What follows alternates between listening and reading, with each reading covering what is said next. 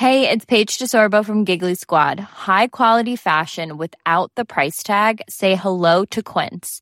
I'm snagging high-end essentials like cozy cashmere sweaters, sleek leather jackets, fine jewelry, and so much more. With Quince being 50 to 80% less than similar brands.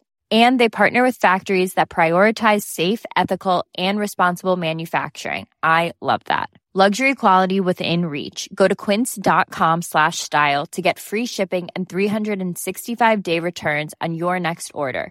Quince.com slash style.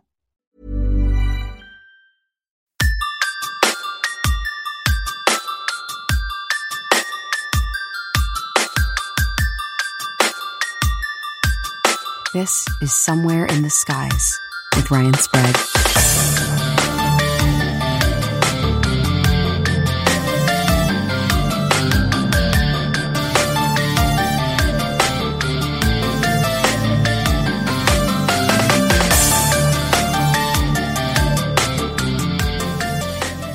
Welcome to a very special panel discussion. I am so excited and deeply honored to be hosting this panel today, which is titled Conversations with Eyewitnesses Military Encounters. And I got so many of my own questions and questions from you, the audience, that these three gentlemen are going to answer for you today. So let's not waste any more time. Let's get to the panel discussion with Gary Voorhis, Jason Turner, and Matthew Roberts. Enjoy.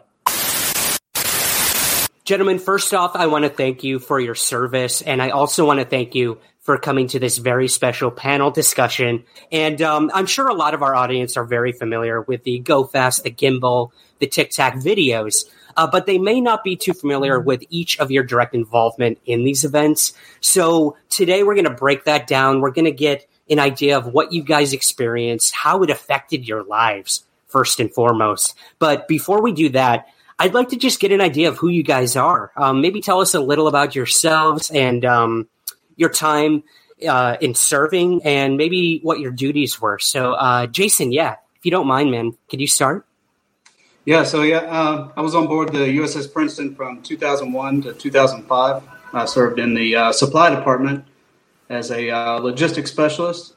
Um, my direct involvement with this was um, there had been a uh, computer chip that was ordered, and I took it up to CES, which is a ship signal exploitation space, and that's where I got to see the longer video of the the whole uh, Tic Tac encounter with um, was it command or uh, Chad Underwood that he recorded on his um, on his gun camera.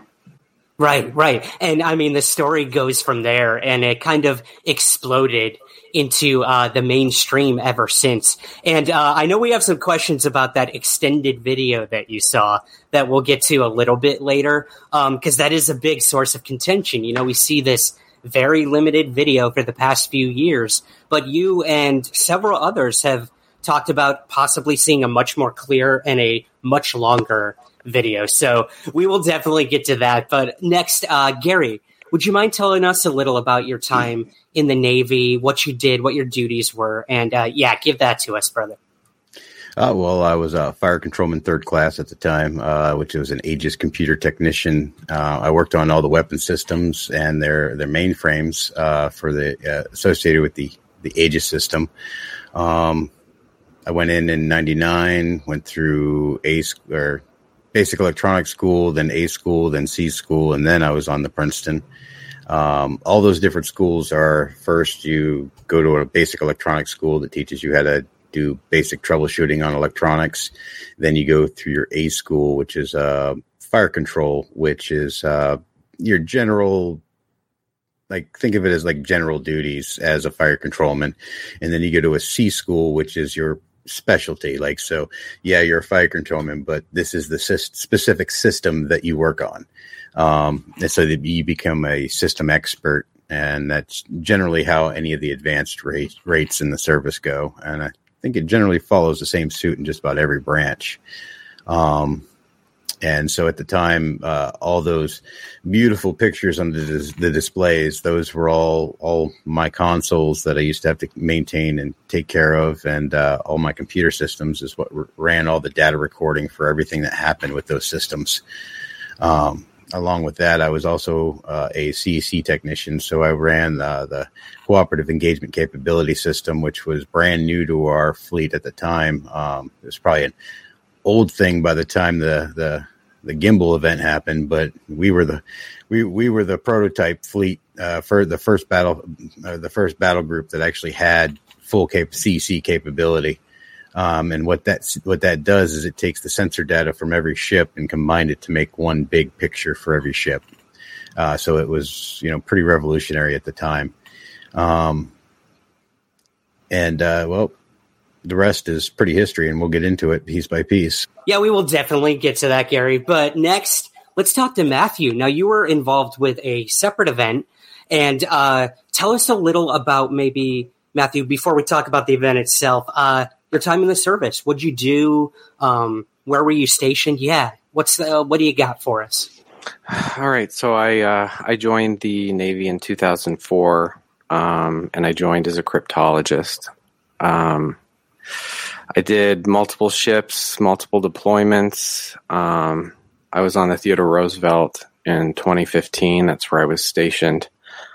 Um, I was working in CES. Um, because that was my job. Uh, so I, yeah, after that, uh, after my time on the Theodore Roosevelt, I transferred to the Office of Naval Intelligence um, and worked there for three years. Uh, and then I ended my naval career just four years shy of retirement.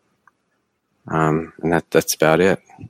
I'd love to hear more about that. I know that your your book that you wrote goes into a lot of um, why you left and everything that happened after that. But uh, let's talk about let's bring us to more present day, guys. Um, 2017, this huge story breaks in the New York Times. We get these videos of the Go the gimbal, the Tic Tac, and it just exploded all over the world. And ever since then, we are living in this new age, it appears, of UFO disclosure, if you want to call it that. And it's uh, it's been pretty interesting. But again, you guys were there when these events happened. So my first question for each of you guys, in terms of that, is uh, what was it like to finally go public? What made you go public about being involved with these events? And um, yeah, what did your friends, your family think? Your other colleagues in the Navy or other military branches. Jason, let's start with you, brother. Um, what was it like that moment you finally decided I was a part of this? I'm ready to get my name out there.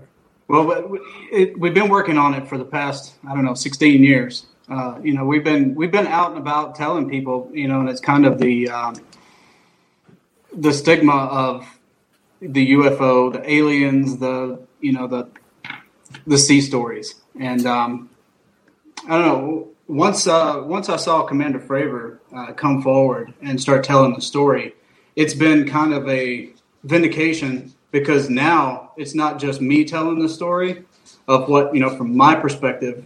Now we're starting to get the story from each individual perspective throughout the uh, the, the battle group, and to me that that's what was like, aha! This is that moment where I'm not an idiot. I'm not crazy. I'm not you know, into the whole getting labeled as something. And I think that was the biggest the biggest downfall for me was getting labeled as crazy. And you know, a lot of people they still shy away from it just because it's like, oh, here's another one of those stories. So for me, it's it's it's been really humbling yet at the same time a relief to be able to talk about this without fear of being ridiculed throughout you know social media now i mean compared now compared to then social media has just it's a giant now compared to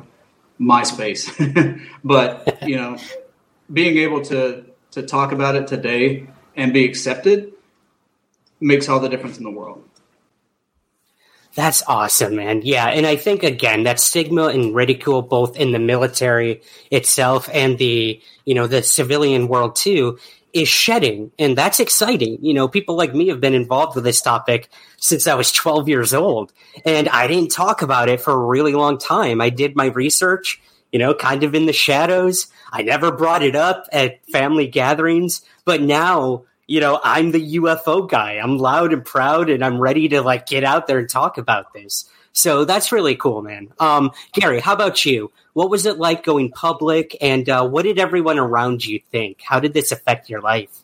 Well, I mean, at first, uh, I still remember uh, when uh, Kevin the day called me. He, you know, he says, "Hey, guy, um, did you see the news article?" And I'm like, "What news article?" Um, not a bit, not a very big peri- periodical person, so I don't really keep up with much, to be honest with you. Uh, and so he says they did they did an article about the thing that happened in 2004, and I mean, he didn't even need to say anything more. I was like, "Really?" What'd they say? you know, I, I want to know more. you know, like uh, so he. Uh, he, he linked the article and I read it. And then uh, he had asked, uh, well, would you want to go on the record about this? And I go, well, I signed something. So I'm not even sure I can talk about it, you know? And he goes, all right, you know, and he goes, well, would you mind going off the record and talking to uh, some people about it? And then um, I, t- I gave Dave Beaty and another gentleman, uh, uh, you know, my account of it uh, off the record because I, th- I, I thought it was you know important at least you know validate some of the story from Commander Fravor and from Kevin Day um, about what happened. Um, and then I had contacted some of my old shipmates uh, that you know I worked directly with and said, "Hey, did we ever sign a non-disclosure?" He goes, "No, the only thing we ever signed was just a chain of custody for the tapes." And I'm like, "Oh, Roger that," you know. So not even knowing that that was actually going to end up being a part of the story. I uh, then went back and said, I, I can talk, you know, um, yeah, let's do this. And then next thing you know, we're invited to Laughlin for our first public, you know, debut, which I will never do another seven day con ever again. No. Yeah, I've been there. I, no, no, offense to the to the venue because I mean it's it's in Vegas. Yeah, no offense to so Contact in the Desert either. the, the the venue the venue was was a beautiful hotel, but there's certain things that are super legal there, and we had a newborn, and so we were like literally running around trying to get away from you know cigarette smoke and other smoke, and you know so we uh, we you know it was a little rough for us, but either way, I would I, I, would have still gone no matter what what had happened because uh, ever since then, uh, you know, there was a bond that was formed with you know Jason and PJ and Kevin and Dave, and you know when I got back together with these guys, it made everything better for me. You know, it kind of brought up like that that missing piece. You know, you're not nuts, and you know all your real close friends when they hear your story that you know you trusted enough to even tell them you know they they they believe you believe something happened, but you know it's a little too far fetched for them to really believe that there was a UFO, and then all of a sudden they're like, um, "That's the thing you were talking about." I'm like, "Yep." So it was actually real. Yep. Well, well what is it? I'm like, your guess is as good as mine. I only know that it's real, you know. And so they, uh, they definitely, uh, it definitely changed. It flipped the script, and it felt good to be instead of you know kind of that ridiculous kind of weird guy that just kind of keeps to himself or gets angry about stupid things all the time or is un- unapproachable. Because apparently, I uh, to people that don't know me, I am a bit unapproachable. I don't I don't understand that. I don't get it either, man. You're one of the nicest but, guys I've ever seen come out of the Navy, for sure. But it's, uh, you know, I guess it's just because I work with these guys day in and day out. We're not, you know, we don't have beers after work. I'm, I'm a, I'm a wholehearted family guy, so I'm literally, it's, you know, it's quarter to five, and I'm like, come on, tick tock, I need to get back to the house. You know, no overtime for this guy. But yeah, it, uh, it definitely changed everything and made things a lot better for me in my life. Awesome. Yeah. And I would assume a sort of vindication. You know, I did uh, interview Kevin Day, the chief radar operator that was with you guys at the time. And uh, I remember him telling me the moment he saw the Tic Tac video on CNN go across the screen as he was working, you know, he dropped a plate of food and he almost started crying because he's like yeah. something he kept inside for years and years. And finally, like it's there. I, people are talking about it. I guess I was a little bit different because I didn't really need the vindication. Um, but it was just nice to be able to openly talk about it and not have it be completely dismissed. Like as soon as you start talking about it, that part was really nice for me. That's awesome. Well, Matthew, okay, so um, this is our first time hearing from you. You know, I've talked to these two gentlemen on separate occasions, but um, maybe give us an idea of uh, your involvement with uh, something that happened uh, much more recently, um, and this was on the East Coast, if I'm correct, off the USS uh, Roosevelt. So, if you don't mind, could you tell us a little about um, the event itself and how your involvement was with that, and what made you finally decide that you wanted to start talking about it? Um, yeah, so I mean, my involvement in this wasn't very extensive. Uh, so we had we had finished our workups off the coast of Florida, and uh, we were sitting back, kind of waiting for our debrief um, because the, the workup cycle is a big test. Um, so we were waiting to be debriefed about you know how we did, um, and uh, we waited and waited and waited, and the debrief was not happening, and I, I, I didn't understand why at the time. Um, but uh, you know, the next day uh, after the after all the drills had finished, uh, I was sitting there waiting once again, and um, a buddy of mine walked in to CES, who also works in Intel, and he kind of said, "Hey, you know, check this out. P- let's pull it up on your computer." Um, so we pulled it up. Um, and that was when I saw for the first time um, what's known as the gimbal footage um, and the go fast footage, uh, both at the same time. And so I thought it was like the most incredible thing I had ever seen, you know. But um, there were a lot of people that I worked with that were very uninterested um, in what was happening, and um, I was just kind of mesmerized by it um, I, I just watched it over and over and over again, uh, trying to make sense of what I was seeing. Uh, because I've seen this kind of footage before, and this didn't look like anything I had ever seen before. So I uh, I didn't know what to make of it, uh, but I it was just hitting something inside me that was like this is this is very much out of the ordinary. Um, and so, uh, you know, I I went on about my life after that. Um, I, I, really didn't think that this footage would ever see the light of day. Um, so when the New York Times article hit, I was very surprised.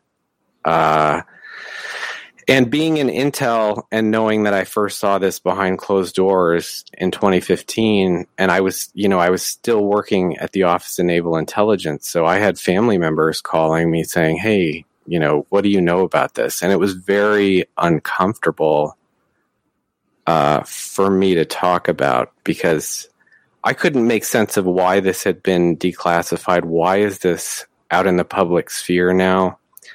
Um, my job is not something I ever discuss with my family at all. Um, in fact, toward the, towards the end of my 16 uh, year career, my father asked me, "What do you do?"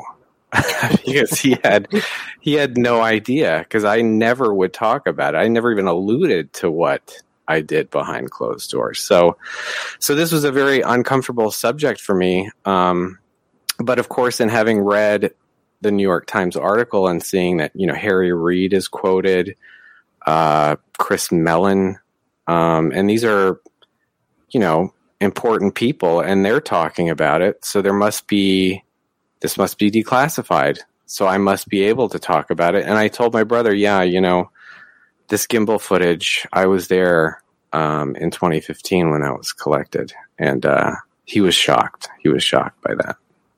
Interesting. Um, well, that brings up something else. I'd love to get all of your your um, your thoughts on. Uh, let's start with you, Matthew. What was like the atmosphere at the time on the ships? I mean, were people freaking out about these things? Were they laughing it off? Uh, what was kind of the the overall attitude um, as these things were happening in real time?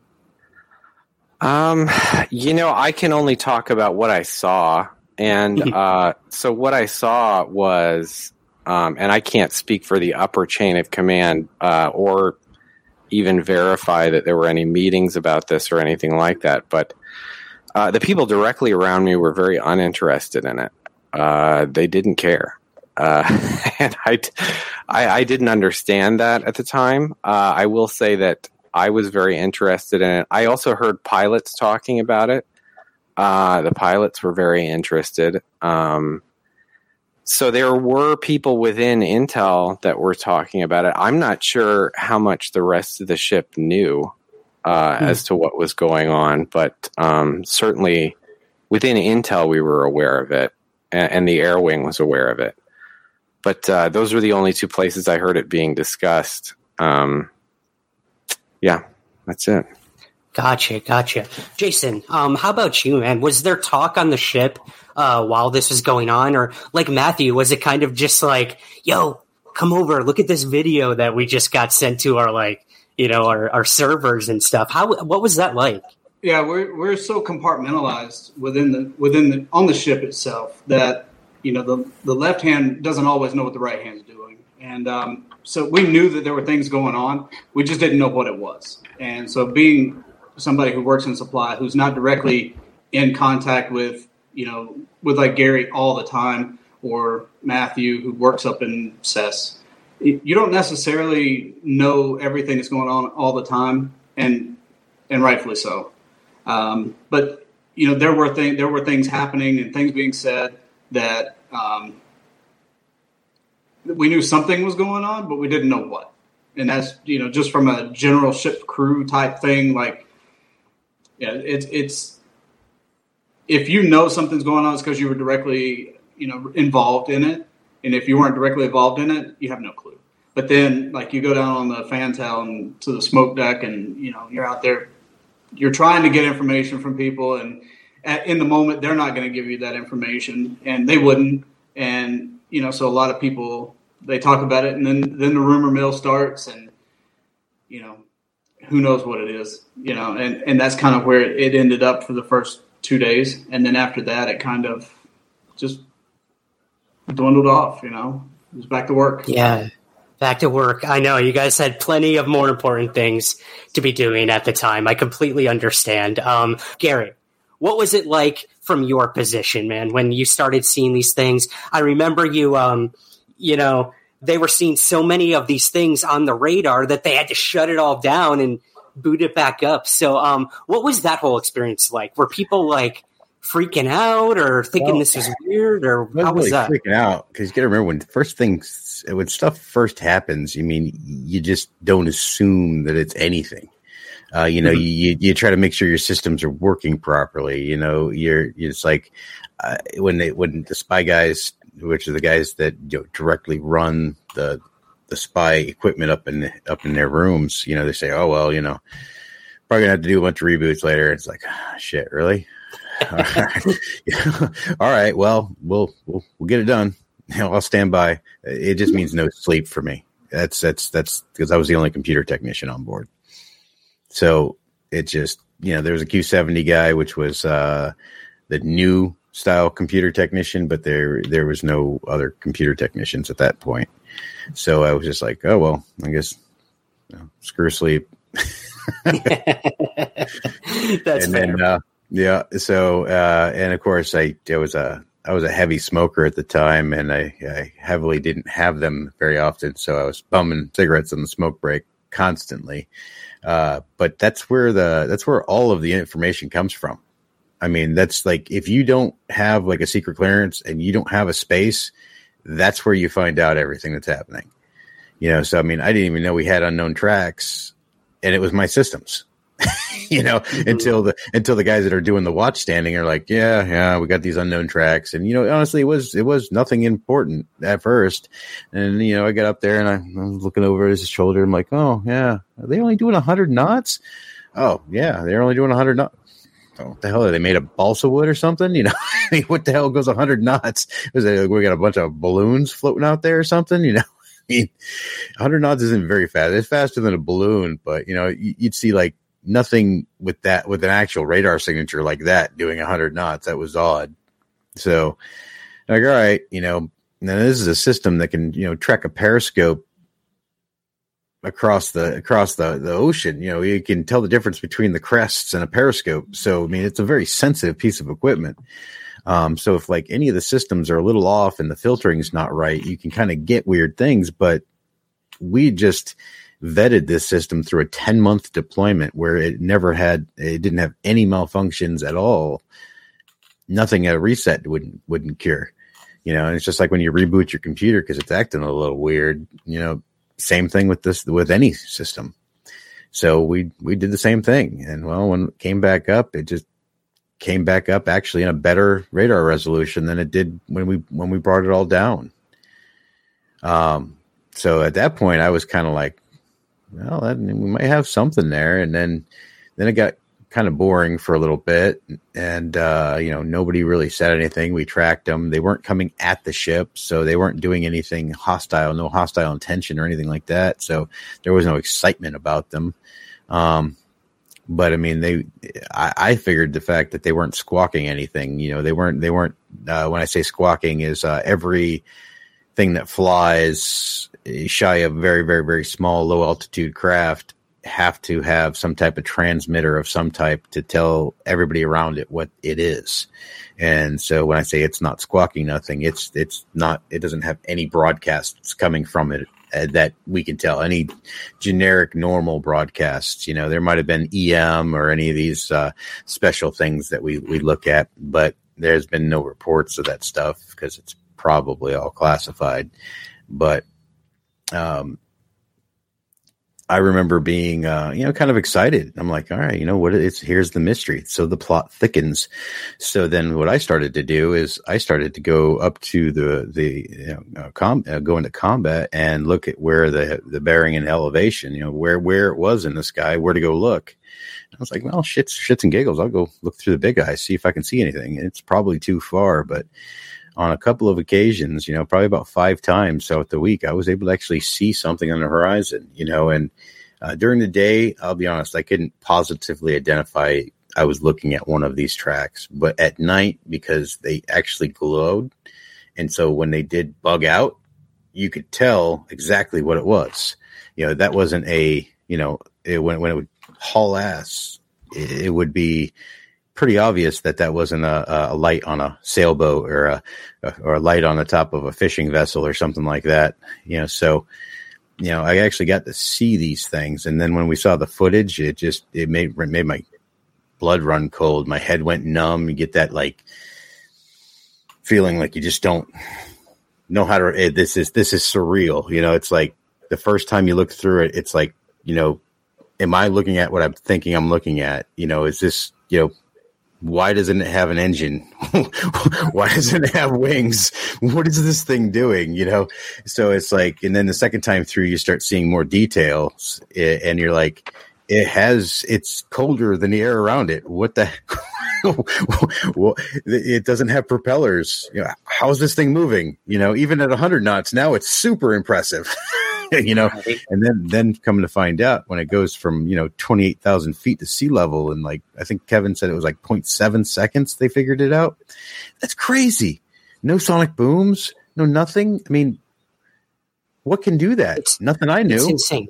Yeah, definitely yeah. not a seagull. No, no hypersonic. there are. I will. I will go on the record as saying I honestly, positively do not think it's an ultrasonic seagull. That's uh, for a very special person out there who we're going to talk about in the listener questions for but sure. Also, but um, yeah, I also will go on the record saying I love that dude, and okay, should, shouldn't be so hard on him. I, I, would agree, especially with that British accent. It comes off so polite. I think everyone knows who we're talking about now. But um, Gary, you bring up a really good point, and I'd like to get Jason and Matthew's thoughts on this. Um, that moment, Matthew, you mentioned in your book. I mean, the title of your book, the main title is "Initiated," and I often uh, refer to people's first UFO sightings like that as well. You know, this is an initiation into something, a club that a lot of people never wanted to be a part of, but found themselves in almost. So, um, for you, Matthew, what was it like seeing that gimbal video, seeing this craft with like no signs of propulsion, uh, moving at those speeds and rotating mid flight? I mean, what went through your mind? Did you start going down the checklist of what it could be, or were you sort of left there being, as I would be, dumbfounded? What was that like? What did you think it was? I guess that's my question.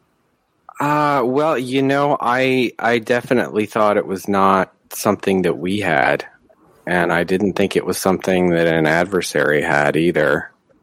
Um, the only explanation I saw for it was that it was not uh, not from here, you know, not from around here. and the proper uh, term is like off world. That way, it sounds more professional. yeah, yeah.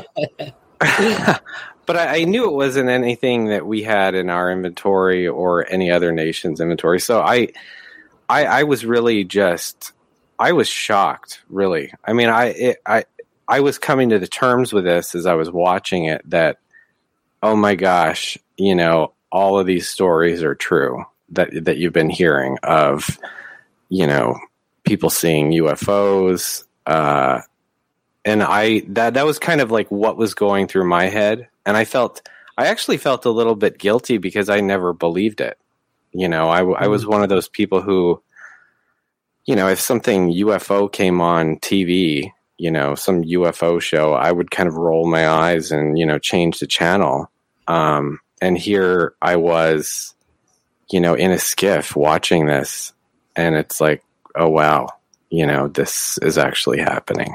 You know, got real. Yeah, yeah. Jason, how about you, man? At the moment you saw that for the very first time, I mean, did you immediately think, "I'm looking at a craft from Zeta Reticuli," or "What the hell is going on here"? What yeah. were your initial thoughts? My first, my first thought was, is well, I'd ask him. I'm like, is this is this real world or is this exercise? And you know, he's he asked me, this is real world. This you know, and I'm like, whoa, you know, this is unbelievable because you know, seeing this thing move the way it, the way that it moves, it kind of it, it explodes your brain. You know, because everything you think you know about physics and the way the the world works, it's it's it quits working that way. You know, it's like whoa, because now you have this whole like, what am I what am I seeing here? You know, and so it kind of changes your perspective on everything in that moment, and you question everything you ever know, and then you go, okay, now I owe some other people apologies. Because you know, like, I you know sadly, I was one of the guys who would be the one to ridicule you. And now it's like, wow, wow. So when it happens to you, you kind of um, you get a gut punch, and and you have to swallow your pride and and say, okay, you know, now where do we go? And here, you know, yeah. here we are. Yeah, unlike these two, though, I uh, I thoroughly enjoyed the X Files, and if there was a UFO show on, I probably would have watched it, but mostly out of more of a, you know, I would have known what a Zeta Reticuli or the, uh, you know, I would have known the species names or that there is multiple species or that, you know, any of these, you know, really down the rabbit hole stuff. Um, and honestly, even being down the rabbit hole, uh, I'm still on the fence with a lot of stuff. But now that I had something to me happen that other people are like, yeah, right. Uh, now I'm like, uh, well, you know what? I'm going to go ahead and be, at least be polite and say, I believe you definitely had some type of experience. I until I until I experience it myself. Still, still, I still maintain myself as a very skeptical believer of a lot of stuff. but there's enough empirical evidence of even some of the weirdest stuff that you know it's worth at least giving a couple. You know, it's not going to hurt your feelings or your t- or your your brain to listen to. Well, some of these people kind of hurt my brain, but um, it, it's not going to hurt you to be polite. You know, and right. I try to I try to maintain a balance between nuts and bolts and the whole phenomenon talk when people start getting too far down like the the you know the the synchronicity trail or the the phenomenon trail or the you know or the UFO trail and people have to realize that there's a good possibility that the reality is much stranger than we ever even can conceive. And then on top of that there could just be multiple different things going on. You could have top secret aircraft and then you could also have off-world vehicles and then you could also have you know transmedium vehicles coming from other dimensions. And you know i mean there's nothing saying that the all of these things couldn't be happening at the same time producing different results which would account for just about everything that we can see absolutely gary and that you bring up a good point too of uh you know the plural of phenomenon. That's why we're now calling them unidentified aerial phenomena. We have no idea what these are, what they represent. And Matthew, I know what you experienced on the East Coast was probably had a different source or answer than what these guys had over on the West Coast. So I I want to go down that rabbit hole just a little bit with you guys. Let's just dig the first layer out. Um, because I know for you, Matthew, um, you had a lot of experiences after this. You know, there's this this idea that once you're kind of in, once you've seen something, like either the doors fling wide open or you start to kind of peek in a little bit more and see more light. So um yeah, what what did you guys walk away from these experiences with? Uh, Matthew, we'll start with you. Um could you sort of walk us through what happened, you know, to your belief system? What happened to kind of your perception of reality after all of this? And um, where did you go from there? Well, I can say that uh, for the most part, it didn't change anything, right? I, I didn't I didn't bother to look into this or give it a second look until the New York Times article came out. Um, because at the time in 2015, I thought, well, you know, if this is a part of some program. I'm not read into it, and I'll never know anyway. And this footage is never going to see the light of day. So this is the last I'll ever see of it. Um, but what really kind of started things to go in a different direction for me was, you know, the New York Times article and To the Stars Academy. Um, those people, to me, uh, carried with them a certain amount of credibility. Um, and so I, being the analyst, the Intel analyst that I am, I decided to look into that organization and drill down a little bit. Uh, so I, I thought, well, who in this organization has written any books? You know, and let's check those out. And that was when I read uh, Hunt for the Skinwalker by Colm Kelleher. And that really, that was probably the, the single biggest book that really just shifted my whole worldview um, because to know that this guy who wrote this book is also involved with um, these guys from To the Stars, Chris Mellon, Lou Elizondo, all these heavy hitters from the Pentagon. I thought, well, there's got to be something there in this book. Uh, this can't just be nonsense, you know? Yeah. And, and, so then that's when I started to think, well, you know, this whole everything we called paranormal is also linked to this somehow, obviously. Uh, and so that that really just shifted my entire worldview right there. That was that was it. That was the beginning. Yeah, and I think you bring up a good point too that these members of the Pentagon, this AATIP program that looked at your events, looked at what happened with you guys, a lot of that money for the program went into investigating something like Skinwalker Ranch. So I would have to agree that there's much stranger things going on here than just whatever, little green men in flying saucers. Um, that could be one of a million answers to what these things were you guys experienced. Jason, we'll start with you first, man. Once you saw that, once you experienced that, and like you said, like it became real. Um, you start looking into other stuff? Like, are UFOs something you Google now every morning when you drink your coffee? Or how did the event um, impact you in terms of what might be out there? Yeah, not really. Um, you know, once once it all transpired and then everything just kind of dwindled down after the event that happened, I pretty much just you know put it on the back burner and and un, until what a couple years ago when when the New York Times article come out and that was when it was like okay so there is something to this um, you know and, and, I think for me it, it it hasn't really changed like who I am as far as like my interest in in the subject other than my specific incident alone. Um, I try not to think outside of this one particular incident because I can really get overwhelmed with it, and and I don't like chasing the rabbit down that hole. And because when I do, it's like, you know, you, you start going beyond where you need to go. And and right now, I think I just want answers to to what happened with us, and that's kind of where I've, I've I've put all my energy is figuring out what it was that happened directly to us and then they, you know, other other events and other things like what happened with Matthew, um, they'll all fall in, into place when they you know, in time.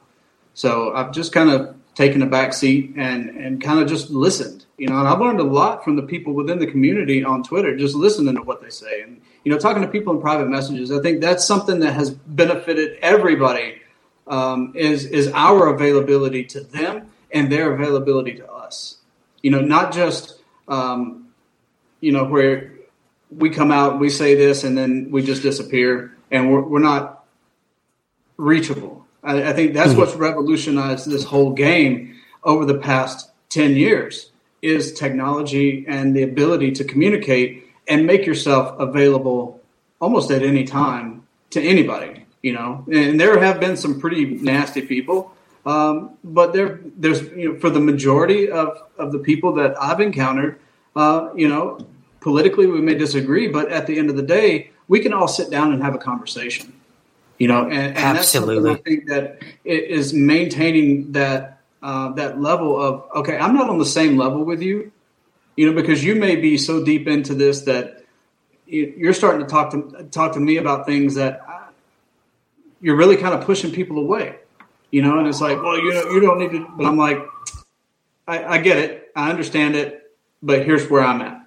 You know, you're at an eight, I'm at a four, and I think that's what people just just bear with us. You know, because it, it's still all new to, to us. You know, it, it, to people like me, it's still new to me. You know, so I don't understand some of the things that people are talking about. Yeah, that is such a good point, man. I mean, you guys kind of, you literally had these things fall into your lap, and it's been a crash course ever since, as I'm sure it is for these people working in the Pentagon right now with this UFO task force. You know, they didn't they they didn't go to school to work in a Pentagon UFO program. They weren't trained in in those sorts of things. So I think you're right. I think people um, have to have patience. You guys are trying to unravel this thing just as much as we are in the civilian world as well. Um, and the other big thing you bring up too is um, learning. I think that's the most important thing with all this. You guys are so accessible. Again, you could have just come out and like told your story and moved on with your lives, but you've been so transparent and open to the UFO community and uh, the public overall that I truly have to thank you guys for that before we go any further. Um, but yeah, Gary, how about you, man? Um, how how big or small is the shovel you're willing to dig into that rabbit hole? And uh, what are you thinking, man? What, what, what's going on in your mind with this whole UFO thing after being involved with this? Well, the one thing that me and Matthew have in common is that it didn't really change me. Uh, it definitely changed my, you know, the way I thought was, or the things that were possible. Um, so immediately after the event, I started downloading the MIT syllabus uh, syllabuses for uh, their physics courses and uh, looking at uh, all the different all the Ivy League schools syllabuses for their physics courses and learning everything that I could about physics and engineering. Um, I didn't think I'd ever really be able to afford to go back to college, so I just started learning it all myself. Um, I spent pretty much a lot of my free time just trying to figure out how any of this could even be possible just to keep running into wall after wall after wall and, and of course my uh, my education level it was so minimal to begin with you know i mean the only thing i had was i know it's possible now how hmm. so i i was literally starting from you know high school physics to learn all of these different theorems, these different possibilities, these different things that you know people have already gone through ten years of college and knew. Um, so it was like a crash course that I was pushing myself through, and then uh, then that would make me fall down other rabbit holes. Like I'd see an article about CRISPR, and then I'd just be obsessed with the CRISPR technology and read everything that humans know about CRISPR.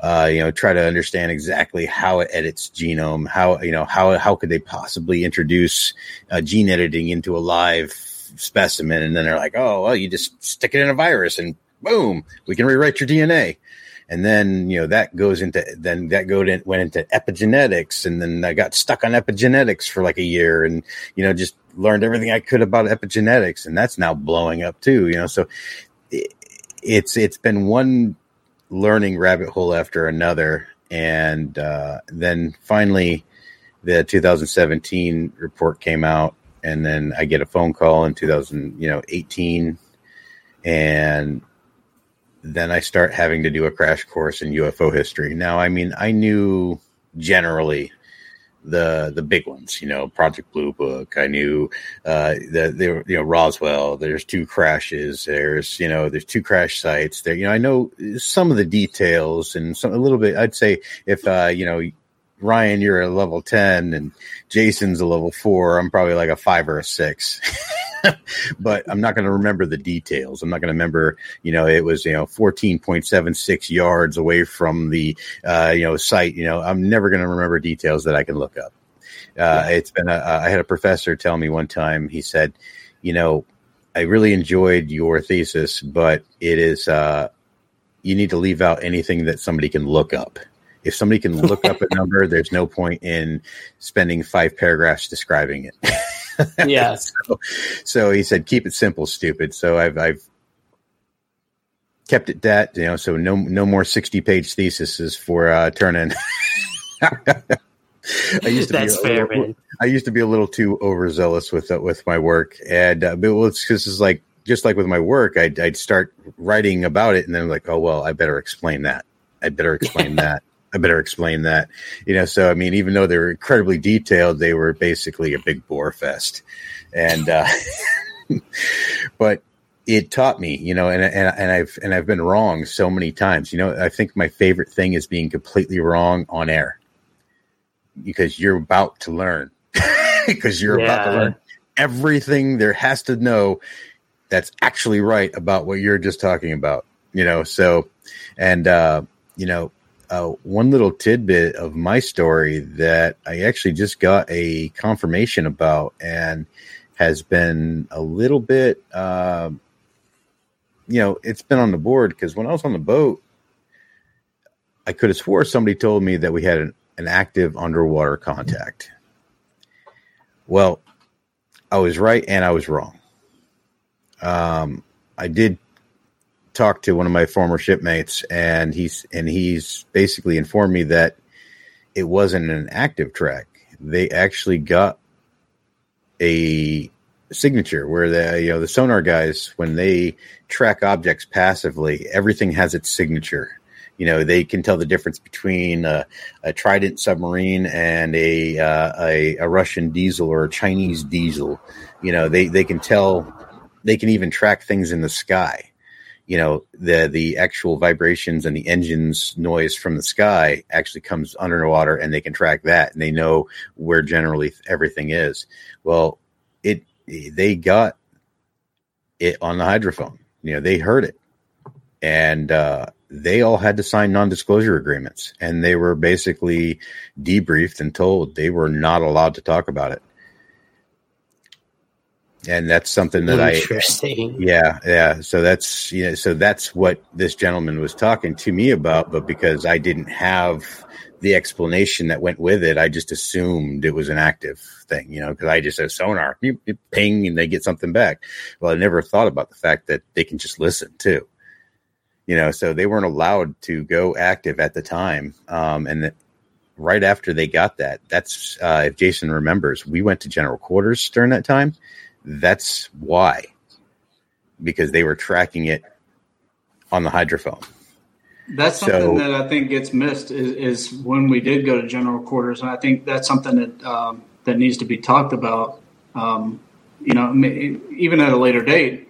Um, you know that that's something that has been lost within this whole thing is that our ship did go to general quarters, um, and everybody did go to their battle stations um, in preparation for something. We don't know what it was, and um, so yeah, I, I I'd, I'd, spoke on that once before, like when when I first come out, and uh, for some reason I haven't even spoke about it since. So I'm glad you brought it up, Gary. That's uh that's something. uh, my active my active theory about why we actually went to general quarters is I bet you that it was to limit the the actually the eyesight of.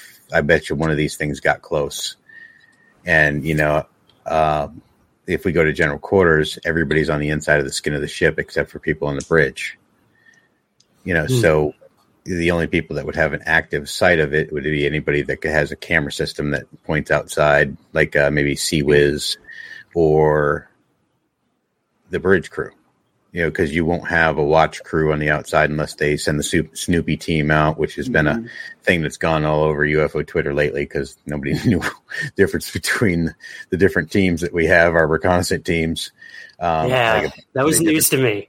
Yeah, because uh, we got a Snoopy team, and you know anything that needs to be investigated, filmed, take a picture of outside the skin of the ship, and then you've got your Viper teams, and those are generally not even on your ship; they're just they're a crew of people.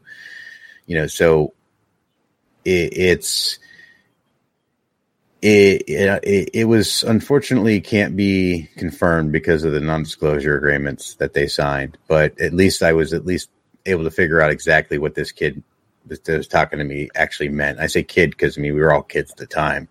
You know, I mean all, all in our early twenties, and he was you know younger than that. But you know, and apparently he almost got court martialed. He he got almost got into some serious trouble for talking about it outside their their you know they were they seriously were about to bring him up on charges for for talking about it outside of their their area. And that's actually what ended up spooking him from talking to me presently. You know, that's why none of these guys they won't talk. Period. I mean, they're just Yeah, yeah that's understandable. Yeah, yeah.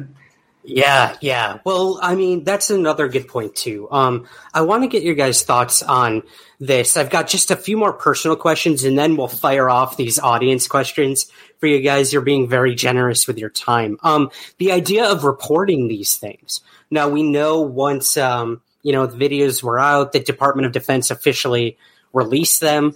Uh, kind of the Navy followed suit in saying, "Yeah, these things are real. Like we tracked them. We." We recorded them, um, and we're now gonna tell our all of our service members to start reporting these things when that wasn't really the case before that. So again, we've made such strides in terms of uh, reporting these things. I think in the last year or so, um, that God knows what's going to be out there in the coming years.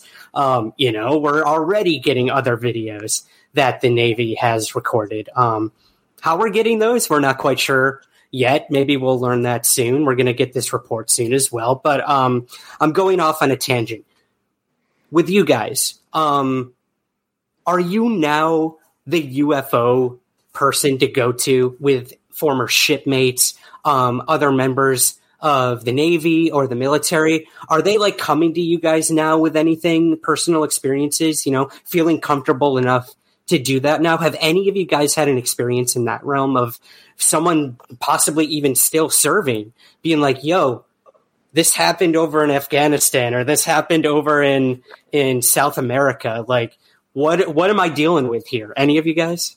You know, I've had plenty of people that have contacted me um, that are prior military that you know had experiences and then they ended up reading my book um, and then they you know they tell me everything that's happened to them and they never talked about they never talk to anybody they know about it uh, they don't talk to their chain of command about it because you know it's just it seems so out there um, mm-hmm. but i can say too that while i was working at ONI uh, there were people who did approach me and say, you know, I had this experience or I had this happen to me. And that was something that they don't share publicly or at work, but they knew that since I I kept no secret about what was happening to me, um, since they they knew that they would I, I would often get approached by just random people that would tell me, "Hey, I I had something happen." you know, let me tell you about it. Um, that happens all the time. It continues to happen. Um, and I think uh, as long as as long as this is kept kind of a secret, um, I think that's going to continue to happen because people won't be comfortable talking about it to just anyone. Absolutely, that's a good point, man. I think uh, what you guys have done and what is what we're seeing now, former service members are feeling more empowered to like come forward and like talk about this stuff because it could be a potential threat. All three of these events that you guys experienced, we don't know what it was. We don't know what its agenda was, where it came from, why it was there. And we might not ever know, but it could be a potential threat. So, yeah, Jason, Gary, have I, either of you guys um, been told any interesting or compelling stories of people maybe still in the military or or former? Well, I get um, I get commercial pilots sending me emails about uh, events that they have, uh, making sure that I understand that everything's off the record. Um, then I get uh, former military. I've had a couple of guys from Iraq come out and tell me about things that they saw out in the desert, um, all off the record. But you know, still, you know, they feel like they can confide in me. Oh, this this did happen. You know, I just needed to tell somebody. You know, they were just happy just to tell somebody that they, you know, what happened. And then I get the former shipmates that were there at the event that basically they either through the fact that they still work for the part, Department of Defense or they're still in the service or they just don't want, you know, or they have their own businesses and don't want their names attached to this um, you know, they kind of live vicariously through us. You know, they they keep track, and God forbid if I say anything wrong about any system or anything that happened. I mean, they're just like, "Hey, man, um, just to let you know, this is actually how it happened." You know, and then then then I'll get you know the best way to get get get things out of them is tell them they're wrong, and then they'll tell you or say something wrong, and then they'll tell you all about where you messed up. which is why you know, which is a you know a lot of reason why I got the information about the you know the passive track. Um, that's going to be you know, I guarantee that's going to blow up on Twitter once that once once they hear that you know, and it's it's been a point of contention you know, and you know. I have up until just the other day, I've never been able to verify the story that I was given about the underwater tracks and so now I at least know what the kid was talking about, you know. So yeah, that made me feel a lot better because I kind of felt like, oh man, I you know I hate to mislead people, but you know that's what, what, I was told. You know, at least that's what I remembered what I was told because remember this is ages ago for us, right? Right. You know, and honestly, I only focused on the fact that we were tracking a UFO. I mean, there was enough there for me already above the water. Yeah. you, know, so. you know that's huge, and I think at least with your event uh, a lot of people tend to forget that even Commander David Fravor uh, witnessed something under the water. And that's a piece of this puzzle that I think could solve a lot of the answers that we might never get. So it's, again, these stories are still developing. And I think that's what's m- most important. Um, I'm sorry to interrupt you there with your last thought, but yeah, please go ahead. Oh, no worries. And, you know, I, am glad that Matthew came out because he's actually the first person I've been in contact with about the 15, the 2015 event. And not for, uh, you know, I haven't actively reached out to any of them yet, but you know, there's uh, you know Dave Beaty has, and he's talked to a couple of the a couple of these guys, and you know, I find it fascinating, yeah, because uh, the, the I mean, what I've read about it, especially the the cube and the spheres, and and then seeing the actual gimbal footage, and I mean, it's so different than what we saw. It's just like it's like a whole nother mystery that I want to unravel. So, thank you very much for coming out, Matthew. What's up, guys? Ryan Sprague here, and I'm just dropping in to remind you about our Patreon campaign. Somewhere in the Skies is always free to consume, but it's not free to create. So if you want to help the show on a monthly basis, we have tons of rewards for you in return, including shoutouts on the show and website, bonus content and episodes, and free merch. Want to be my guest or pick a topic for the show? You can do that too. So if you'd like to learn more and to help support the show, visit patreon.com slash somewhere skies. Thank you, and keep looking up. One size fits all seemed like a good idea for clothes. Nice dress. Uh, it's a it's a t-shirt. Until you tried it on. Same goes for your health care. That's why United Healthcare offers a variety of flexible, budget friendly coverage for medical, vision, dental, and more. So, whether you're between jobs, coming off a parent's plan, or even missed open enrollment, you can find the plan that fits you best. Find out more about United Healthcare coverage at uh1.com. That's uh1.com. Hold up. What was that? Boring. No flavor. That was as bad as those leftovers you ate all week. Keke Palmer here, and it's time to say hello to something fresh and guilt-free. Hello Fresh. Jazz up dinner with pecan-crusted chicken or garlic butter shrimp scampi. Now that's music to my mouth. Hello Fresh. Let's get this dinner party started. Discover all the delicious possibilities at hellofresh.com. Life is full of awesome what ifs, and some not so much, like unexpected medical costs. That's why United Healthcare provides Health Protector Guard fixed indemnity insurance plans to supplement your primary plan and help manage out of pocket costs. Learn more at uh1.com. Jason, any? How about you, man? Anyone come to you with stories? Are you yeah. now the uh, the messenger?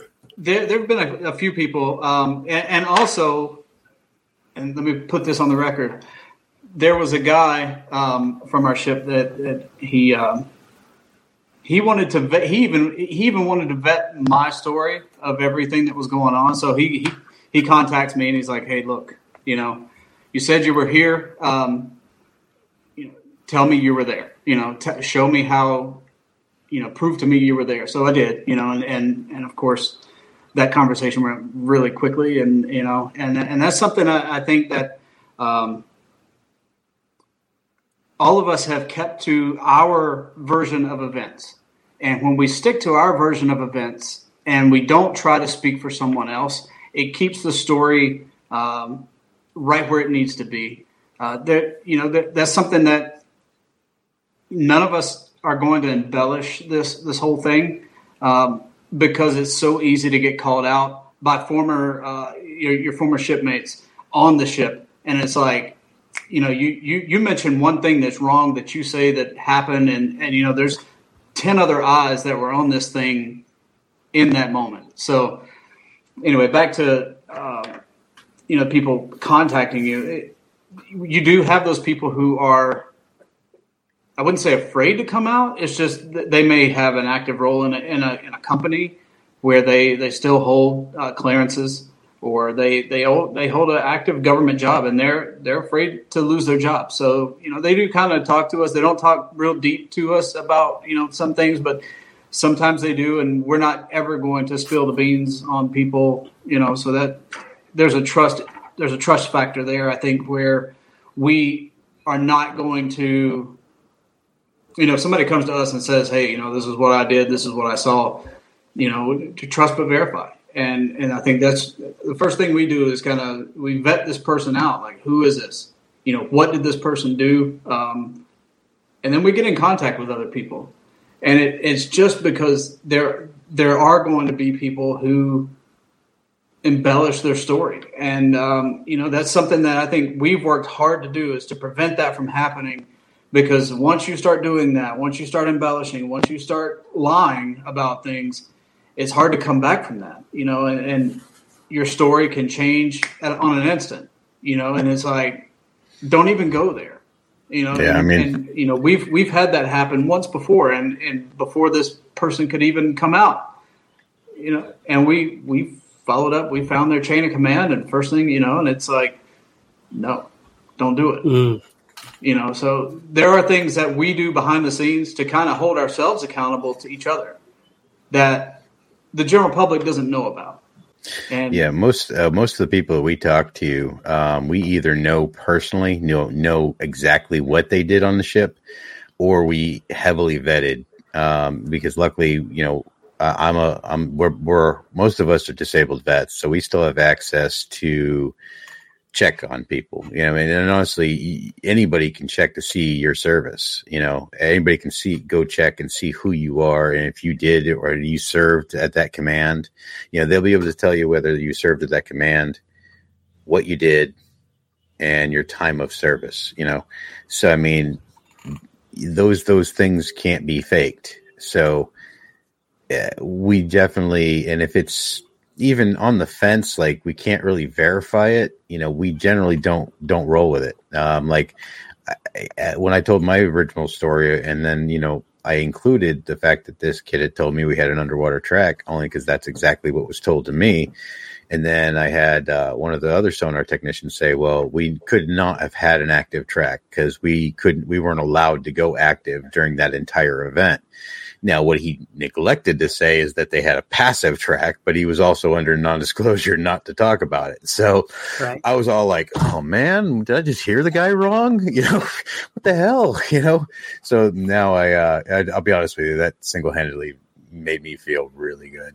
Yeah, well, I was going to say, I'm so happy you brought that up. Um, you know, that you guys are holding each other accountable. And, you know, of course, even in the civilian world, someone like me, uh, you're, you, you can bet your ass that me and a lot of other UFO researchers, um, did, you know, vet you guys before you came forward. With all three of you, I did that. And like I said, there's a reason I have you three here today is because I know that you experience what you said you experience and that you are who you say you are. And, you know, that's hard in the UFO field where we see every shape and form of fraud, of hoaxing, of liars, of embellishments. And, um, exactly. You know, fantasy prone, mental illness, it all sort of blends into this weird UFO soup that we find ourselves in. But um, I'm glad you said that, Jason, holding yourself accountable. You look at something like the the Rendlesham Forest incident, where you know 60 military personnel witnessed a supposed craft landing in England, and now you can't tell up from down, left from right of the stories because so many of them have been caught in um, embellishments, in um, you know adding on to the story as the years go on. And look, that happens. Like you might have a trigger memory of something that occurred and be like, "Oh my god, like there's another piece of the puzzle." That's fine. But, you know, memory is faulty. We're all human. I know all three of you can't remember, you know, what um, you know, what sh- was the color of your shoelaces the day uh, you saw Uh, these things. You might you might black. actually it's yeah, that I was that was probably a bad example. You're in the Navy. You know exactly what you were wearing. But you know what I mean. Like, JC, you were not wearing that Atlanta Braves hat, brother, when No. um, you know, you were on the ship. Stuff like that. So I'm glad you guys said that. We need that. We need that desperately in this field of people holding each other accountable. And I think that's what really shines through with all you guys coming forward. I think um, you're doing an incredible job with that. Well, the good thing that even even with the people that have disagreed with us, you know, it's you know, not that they haven't disagreed with us, they, they just don't believe certain events happen the way they did. It's not about whether the event happened or, you know, it's like I think w- like with my story, I think the big point of contention is whether or not my tapes were taken, and I'm like, why is that a big deal? I mean, it happened. And, uh, Yeah. Did you not expect somebody to come and get them.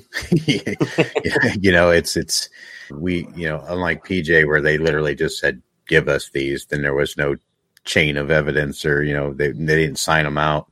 You know, I actually signed ours out to somebody. They don't they didn't tell me who they were. The hell the guys didn't even make eye contact with me. Uh, I mean, they basically just st- stood off to the side and waited for me to sign everything, and then they take tapes, they turned around and walked off. And I, I, can only assume they're the same guys that came on and you know debriefed the uh, all, all the sonar guys. Uh, so it uh, it had a, a, real just cold vibe to it. Um, and this was the second time I've ever had my data recording taken.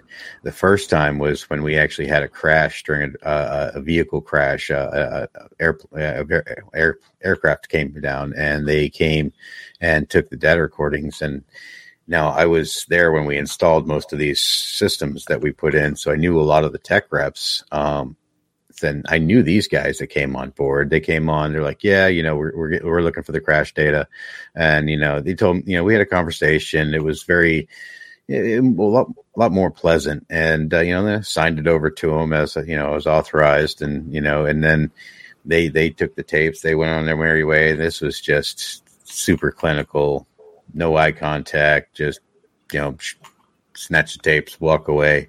Is that when know. the prowler went down? Yeah, yeah, that's that's when the the prowler had gone down. We we were searching for debris yeah. for that. We had uh we had our VBSS team out there pulling tr- trash out of the ocean. Everybody, I think, any, all hands on deck for that one. Yep. Um, we were scooping stuff out of the ocean for a while for that one, but uh, it was uh, you know a whole different experience when they came and took the data recording after this event. So that's that's, that, that's, that's telling. Yeah, it was a big, big, bigger point of contention. That's that's honestly the only reason I remember it, and the fact that it was the only thing I ended up signing. So interesting. Thanks for sharing that, Gary. Um, well, my last personal question for you guys, and then I will fire through these these audience questions for you. Um, the Pentagon UAP task force. I never thought I would be saying that. That the Pentagon is now kind of publicly investigating UFOs. We had AATIP, we had Project Blue Book. I'm sure there are a lot of other programs that were going on at some point. Um, I want to get all of your thoughts on this. We just saw in the New York Times that, um, you know, the classified report is ready to go to Congress. Um, they're working on the possibly declassified section of it for the public. Um, but that's up for debate if we're going to see anything. So, what do you guys think? Uh, Matthew, let's start with you, man. What do you make of this 2021 Pentagon Task Force and this report that we're supposed to get? Now, bear in mind, uh, we're recording this early. I believe this is going to air at Contact in the Desert the day the report's going to come out. So, this is going to be interesting. Mm. So, I guess predictions. Should we expect anything from this uh, with your experience, Matthew, um, and your insights into this? With the UAP task force in the report? You know, when I was at ONI, I worked for the command within ONI where the task force uh, was born. So I I know people, you know, on the task force, uh, and they are great people. Uh, and I know what I would love to see in that report. Um, I'm not sure that that's going to be in there though. We'll we'll really have to see. I mean, I kind of feel like the public is ready for anything, and I think that none of this should be behind closed doors. Um, I, I've always said that. Um, I've always believed that. Um, I think it's up to people to make up their own minds as to what they want to believe um, when the whole truth does come out. Um, I would like to see. I, I would like to see full transparency. That's what I want ultimately. I don't know that that's what we're going to get with this report. We'll have to see. There's national security. That's one reason that things have to remain classified. So I understand that, but um, yeah, I'm I'm looking forward to anything coming out of this report. And it's really interesting, Matthew. You mentioned you know uh, some of the people that might possibly be working in this task force. We know uh, Luis Elizondo, the former AATIP uh, program director, uh, knows these people, and all of you can attest that these are good people, and they're they're doing they're doing the job they were tasked to do. So, um, thank you for that. If any of them happen to be watching, listening, or come across this, uh, thank you. I know it can't be easy. You know, they did, again, they didn't go into the Pentagon thinking they'd ever be working a UFO program. So um, sure they're getting a crash course right now. But uh, yeah, um, Gary, let's go with you next, brother. Um, what do you think's going to happen with a UAP report? Well, uh, it, it, we got a saying everywhere that's uh, you know blue collar, you know crap in one hand and hope in the other. Um, I uh, I hope for everything. I hope full transparency, disclosure, and when I say disclosure, what I mean is, uh, you know, the cat's out of the bag. So why don't we go ahead and just pull the cat all the way out, not just show you its head and say, "Yep, it's a cat," and stick it back in the bag. Um, but I got a feeling that we're only going to get as far as them admitting that unknown aerial phenomenon exists. I think they're just going to keep with that. It's just going to be another level of control, um, another level of insulation. Um, because honestly, if they came out and said that they knew about all of this stuff since the 50s, um, you would end up having a lot of a liability nightmare.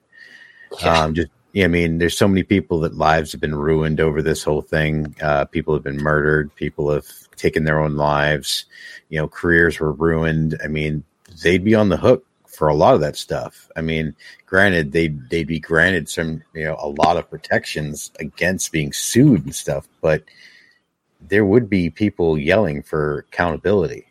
They'd be yelling yeah. very loud for accountability, and I don't think they're going to do that. I think what they're going to do is they say, okay, well, from 2004 on, we'll admit, yeah, oh yeah, crazy stuff happening. We don't know what it is don't ask us. And then that's it. Yeah. I think that's all yeah. we're going to get.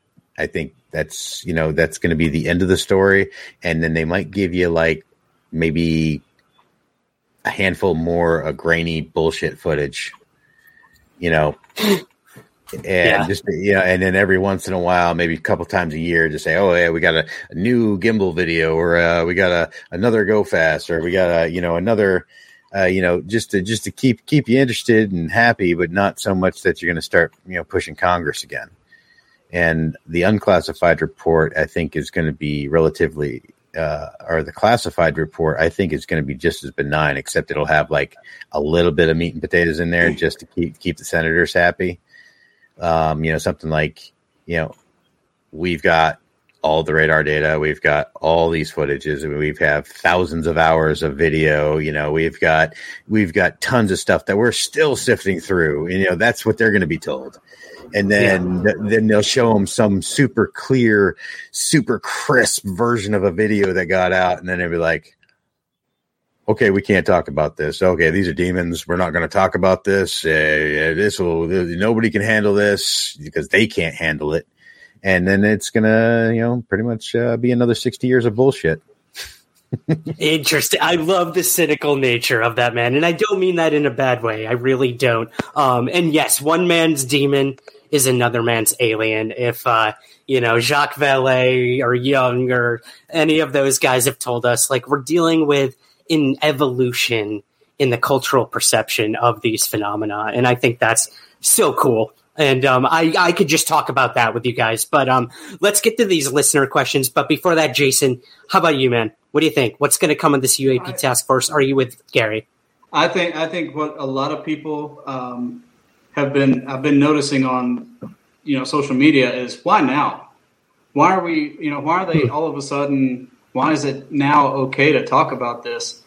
Um, and, and, for me, I, I, think on a more logical um, plane here is that um, we we have this brand new um, space force that needs funding, and what better yeah. way to drive home the idea that they need money than to, to declassify some things and um, you know to protect the yep. protect best way to do it. Make a threat. Yeah. So and that's where i'm at you know. I i, I I put I, I, toyed around with the idea for a while of why now? Why is it why is it now the big the big topic? and um, I think there's a lot of damage control going on. But I also feel like you know there's there's a lot of people that need to be funded, and you know politics has its way. And, oh yeah, best best way to fund anything is make people scared of it. Um, it, it, you're absolutely right, Jason. It, the other thought I just had when you were saying that is that why now? Um, well, we're not the only players anymore. We're not the big dogs. I mean, we're still the one the big dog, but China's huge, Japan's huge. You know, we still have all these first world countries, but now all of a sudden, for the first time, technology is starting to catch up in some of these second and third world countries. You know, we're seeing crazy stuff out of South America. We're seeing crazy stuff out of Africa. You know, we're staying, I mean, these places where there is no regulation. I mean, basically, as long as you could smuggle it out, you're getting this information. And some in some situations, like in South America, they have no qualms saying, "Hey, hey, I don't know what you guys are talking about. We're seeing all kinds of crazy shit," you know. so you know, when you have all these key players starting to come out and basically just saying your your country's nuts for not talking about this, you know, they start to lose face themselves too. You know, we I've said it before. We've got over forty different countries doing now space programs. Now, whether that's just a space program to develop something or actually putting satellites up, you know, mm-hmm. this is you know we're starting to becoming a world of players rather than just a world where you have four big countries running everything. I, th- yeah, I think that, we, need, we need some serious uh, investigative work, you know, to be done by independent sources. And and I and, and what I mean by that is like we can't have the government because when the government gets involved in anything, it always screws it up. Period. And you know, you need to have people, just regular people out here investigating these things because you know we're going to come back and tell you the truth. Maybe like a uh, group of uh, scientists and ex Navy Pats. Hmm. Hmm. Hmm. We're getting there. I know where that's heading. Yeah, for sure. Sorry, I had to. You, you led me right into it, Jason. yeah, no, very good points, guys. And um, you're right. You know, and again, the government's made up of thousands and thousands of people with their own belief systems, their own approaches to these topics. You know, you mentioned that a portion of uh, the Pentagon, or excuse me, possibly the Department of Defense, when you know they first got funding for this AATIP program, a lot of them were scared because they were ultra religious and they thought that these phenomena could possibly be demonic in nature. And some people might laugh at something like that, a theory like that. But these guys and women were very serious that well, they gotta, thought some of this could be evil, you know? Yeah, so you remember a lot of the, you know, a lot of the people that end up in politics are very devout Christians. They're very devout Catholics, Protestants. Um, mean, myself, I'm a saved Christian, and you know, I've said that all the way through, and it's you know surprises a lot of people. But you know, just because God made aliens or God made off-world beings or trans-dimensional beings or that He created a, a universe with multiples of life, He still made us in His image. So I'm I'm still cool with that. I'm cool with that too, man. I remember I uh, asked my Catholic priest when I was a kid, "Is it okay for me to be looking into this UFO stuff? Like, is it all right to believe that there's other life out there?" And just like you said, he told me, "Of course." Like it just means the creator is more powerful than we could ever imagine. So, you know, in terms of what might be in this report, there was uh, an article that came out that said that, you know, um, could be other countries, could be aliens. They can't rule that out. I think that uh, the idea of proving that it's aliens, and I don't think a lot of people think about this, but that is a much higher threshold to prove that. Um, hmm. So if you're going to say it's aliens and it's not from this planet, that would mean that you've got some evidence that they came from some other planet. And how would you have that? Unless unless you went to that planet and you saw, oh, these beings are crawling all over that planet, so this is where they're from. We we won't have that evidence. We won't have that. So uh, I think you know it might be a better question instead of using aliens as the term we use to describe this is uh, maybe we should ask the question is it non-human um, mm-hmm. i think that would be something with a more accurate answer. Um, Matthew, you're you're absolutely right because I Yeah. mean, it it doesn't have to be off world. I mean, Yeah. mhm. there could have been a, a very advanced civilization living right next to us, and until just now, we wouldn't have had even the technology to even know that they're here. And if they're really thousands of years ahead of us in tech, why would you even think that you would know that they're here? they Yeah. could, and they could be the original inhabitants of this planet, and we just happen to evolve here on top of them. Well, Yeah, I think, such a good I think point. there's Yeah. there needs to be some uh, some you know to be able to, to disprove certain things because like we're just learning about sprites. I don't know if you if you even know what a sprite is, but like um, you know over the past Besides a soft years- drink, yeah. Sorry. over the past 10 years, I mean, they, they, they've, they've just now caught these things on camera. And it's, it's uh, electro electrons that are coming from the, the stratosphere and shooting downward. So, like, there's still, like, you know, there's still weather phenomena that we don't even understand. And I'm not, I'm not, you know, throwing this off as just a weather phenomenon. What I'm saying is, is there, there needs to be actual research into these things. What is it? Where does it come from? Where does it originate? you know and if we can then you know prove or disprove through uh, you know different types of um, you know like through dark matter or whatnot then, then hey let's do that. Let's let's let's take out you know look at every vari- variable and then work our way through that you know and go through the observables and find out exactly what we're looking at. Because if you know with full transparency that's gonna that's gonna allow us to to to then put our money in there you know like and i'm not talking about our physical money but I, our, our equipment and, and to be able to understand what it is that we're dealing with because it just being able to understand it now you're you know you can you can put a name to it. And i think that's what a lot of people really want. Is just what is it? Put a name on it.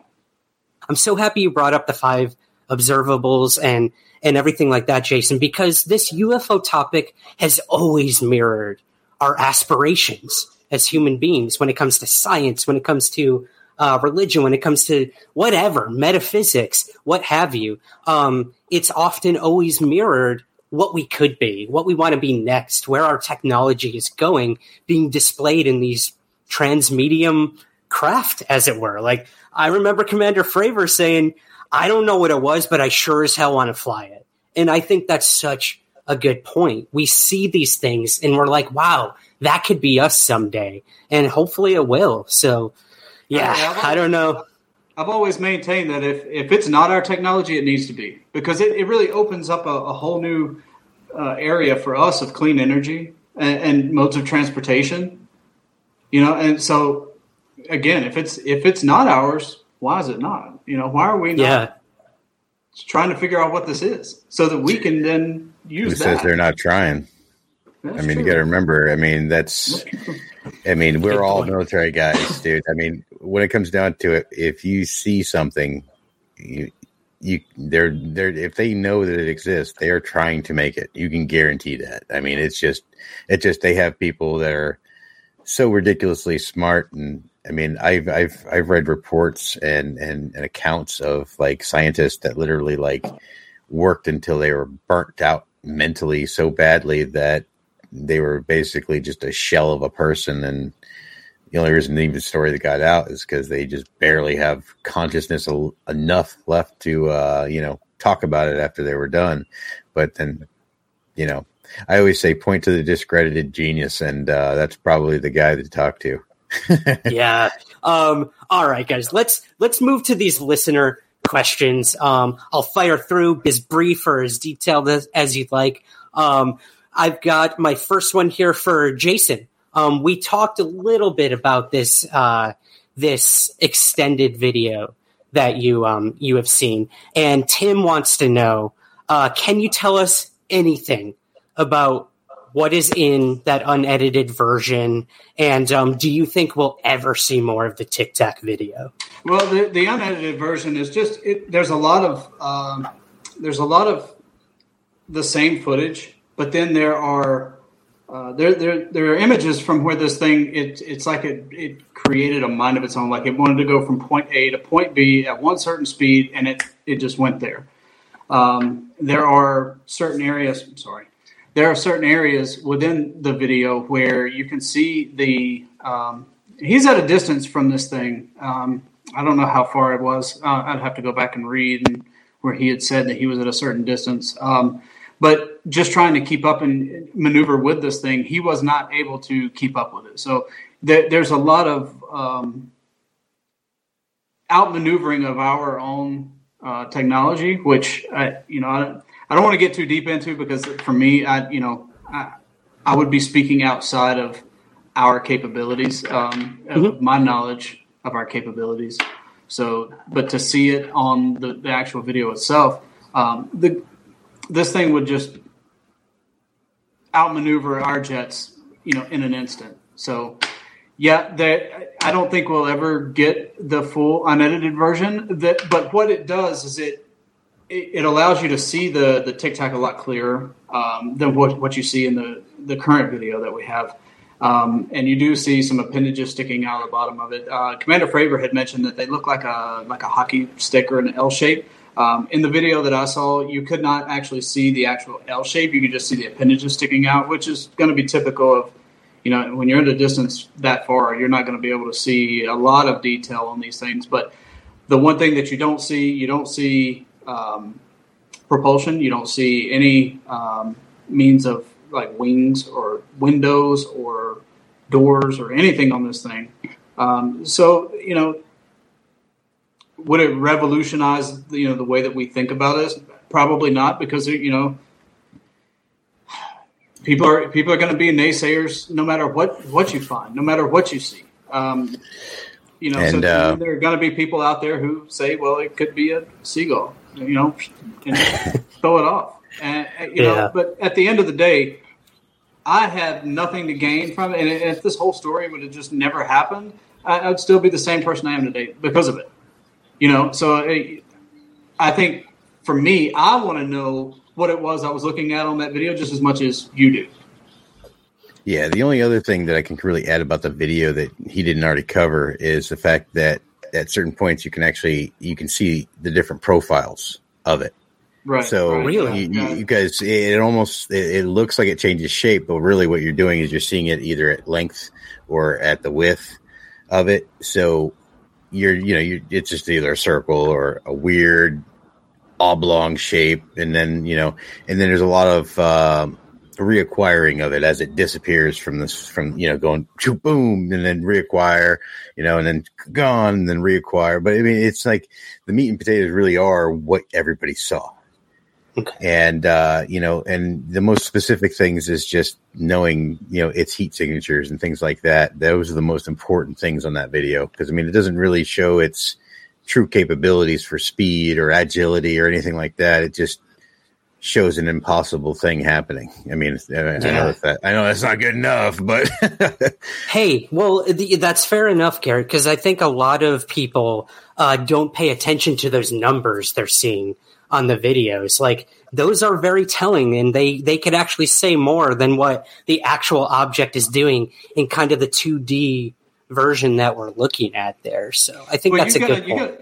You have got to think about the altitude at which they were flying. They were at twenty thousand feet you know. Yeah. So once you get up higher, you're you're you're the density and the, the speeds at which you have to maintain to to you know to be able to to stay aloft are, are going to change the higher you get. And we've got these things up at what, eighty thousand feet, right, Gary? Something like yeah, that. I, th- I think that the highest that was tracked was like eighty something thousand feet.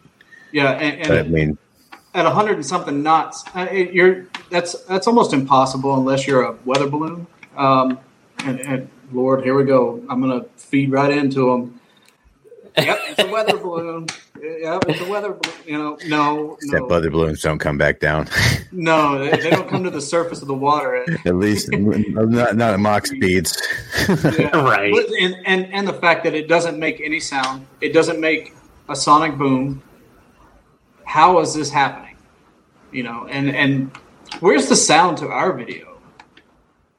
where's the where's the rest of the gun cameras? I mean, every single yeah. one of those planes had a gun camera. And I mean, you can't tell me all of them had it off when they were going up against an unknown no. object. No. I mean, that's I mean, I mean, if I'm a pilot, I'm a pretty smart guy to begin with, and I'm going to be like, oh crap, let me flip that on. That's a good point. Yeah, You know, so, that's I like asking a uh, civilian, "Why did you have your cell phone out when you saw that?" Yeah, game?" yeah. Right, right. Or somewhere, I was gonna make a Don't joke, you, but don't, um, you, don't you dare. you've you've you've had it enough. I know. Um, well, kind of piggybacking off of that question, Matthew. Um, in the gimbal video, uh, Tim asks, "We you can hear, and you know, like we said, there was no audio for the Tic Tac, but gimbal, we're hearing what these guys are seeing." In real time, you know the and the thing that always astounds me is that it's rotating. i, I just can't get over that. Um, again, just the idea that these things seemingly with no propulsion are rotating mid-flight. I, I don't get it. I don't get it. But um, in the audio, you can hear uh, there's a whole fleet of these things, and you know even Elizondo has admitted recently that right off screen there was a fleet of UFOs that were coming towards the gimbal craft. So um, yeah, is this something you can confirm? Or deny with what you saw, or what the people around you who showed you the video saw. Um, yeah, yeah. Anything to add with that? Um, yeah, I mean there there was more than one. I mean, I mean, uh, there there were several, and you know, a, lot of the, people aren't talking about this. It has been said a few times, but this was uh, this was not just one incident um, on the Theodore Roosevelt. So this this went on for four days, uh, and and they came back every night for four days. Uh, so you know, I mean, I, I I can confirm. Yes, there there was more than one. I mean, there were there were several. Um, yeah, that's it.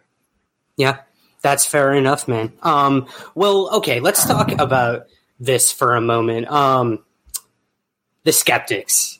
We've hinted, we've we've tiptoed around his name, but he's all over the mainstream news right now. Uh, Mick West, and um, you know he is try like hell to debunk all the videos that you guys uh, were seemingly a part of with these events, and has come up, frankly, with some very ridiculous explanations.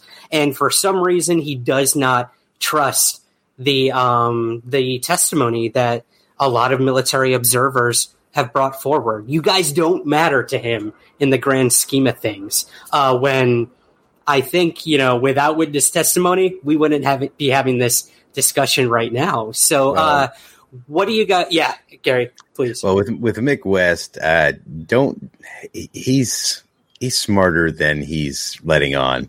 I have Oh, a feeling. I you know it's like when I did my interview with him. You know, I, I agreed to an interview with him, and I did an interview with him, and you know, honestly, I felt like he was coming. He came away with it. Uh, you know, not being able to prove anything one way or the other, uh, which is the best you can hope for with Mick West. Um, and I try, I try, I try to be very courteous to the gentleman because he's he is smarter than you think. Um, I have a feeling he kind of throws these wild theories out to frustrate people, you know, because like he is a very detail orientated person and he is a lot more intelligent than you think he is. And I have a feeling he's waiting for you to give him the real numbers so that he Mm. can he can crunch them so he can figure out you know and, and i think he does that that kind of well here's a ridiculous story prove me wrong you know and then okay well i will tell you that it, you know it can it has a resolution of da da da da da da da it can go it can see as this far and i know for a fact that it could because of this this and this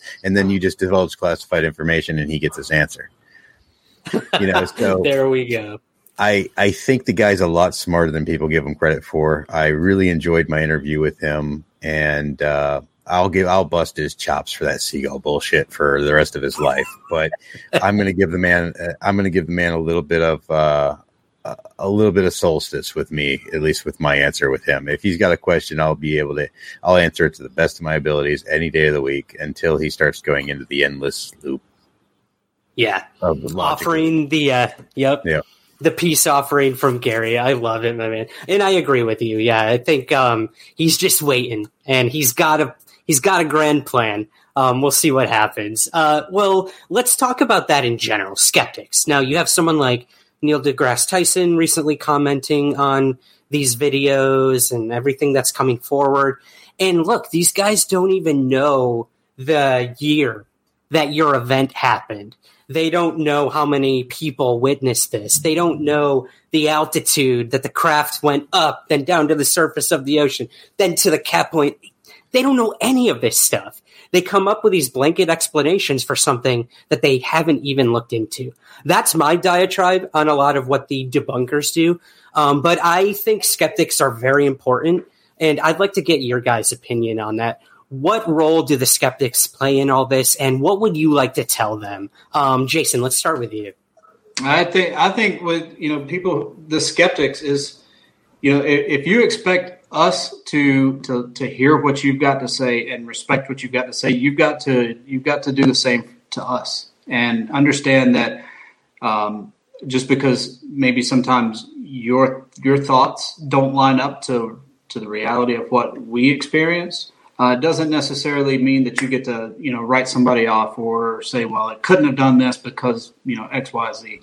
Um, but I do think again with the observables, having skeptics there, um, they do play an important role in this whole process because you know now they're asking the questions that we're not looking into if we're looking directly to find evidence they're looking to find evidence that says well this could be something else that you're saying that you know if you're saying it's this I'm going to show you that it could be this. So, and you know, I, I, I like it that, you know, sometimes they can get frustrating because, you know, it, it kind of goes right into the heart of the matter of, and, and sometimes my pride can get in the way. And I'm like, but then, you know, you have to put it away.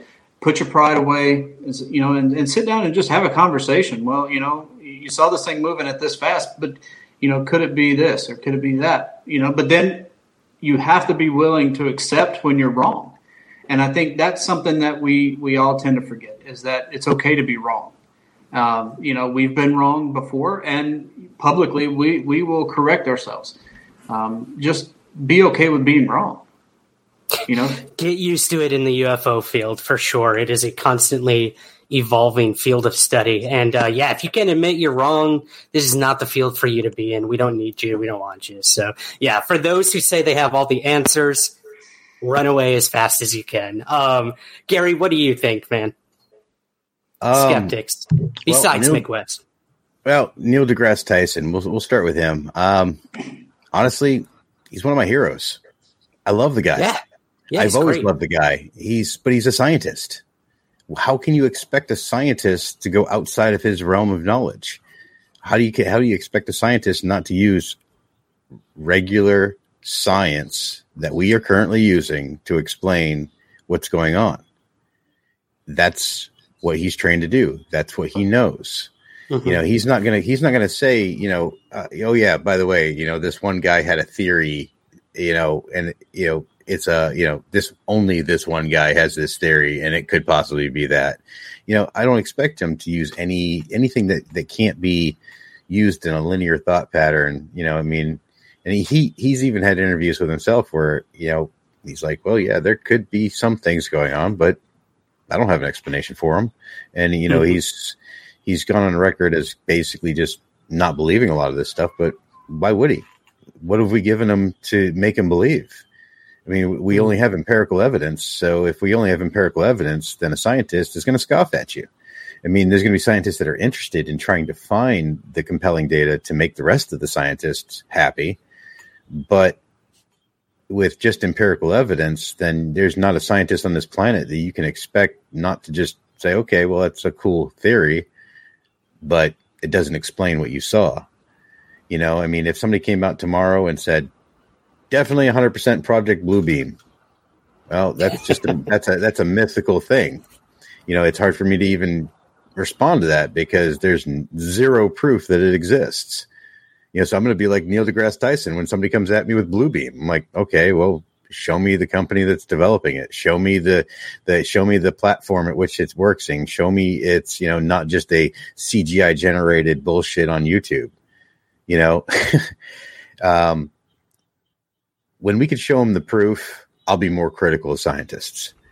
But until then, you know, bring the skeptics on, bring them, come and come ask us questions come study with us, come try to find the answers with us, and you know, leave the attitude at the door. And I just want to say, I was uh, featured in a French magazine at one point, and uh, my three page article was before his two page article. That's Neil deGrasse Tyson. Just, just put that out there. I love it. I love that. That's awesome, man. And you, you, bring up another good point. Like for scientists, they are all about data and all about repeatability, which is the last thing we have in the UFO world. Usually these things zip in and out and it's gone. So like what is there left to really study? So I completely understand that. They're working with very limited evidence and data. So of course they're not going to fully be able to explain something away or explain something. Um, Matthew, what do you think, man? My big problem with skeptics uh, and a lot of these people that call themselves scientists is that uh, there are too many of them that are practicing religion. Um, they will look at this and they will say, that doesn't fit my worldview. I'm not going to touch it.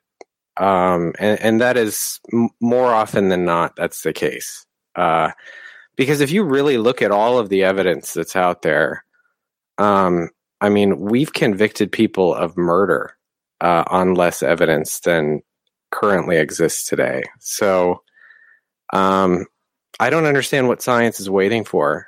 And and for people that that think the scientific community once uh, this you know report comes out, whatever it says is going to come along and say, "Oh wow, you know we are we are all in now." I, I think the people that think that are um, somewhat delusional, um, hmm.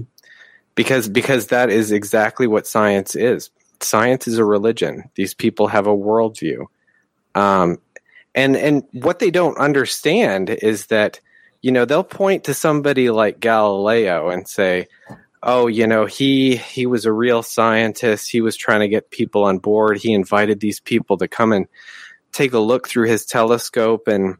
And they said, "Oh, I don't want to have anything to do with that. That that's that's witchcraft." You know. Yeah. And and that's that's what's happening here today right now. Um, they are being invited to take a look through Galileo's telescope and they don't want anything to do with that w- witchcraft. Um, and, and, and that's that's the reality of what's happening, and it's very unfortunate.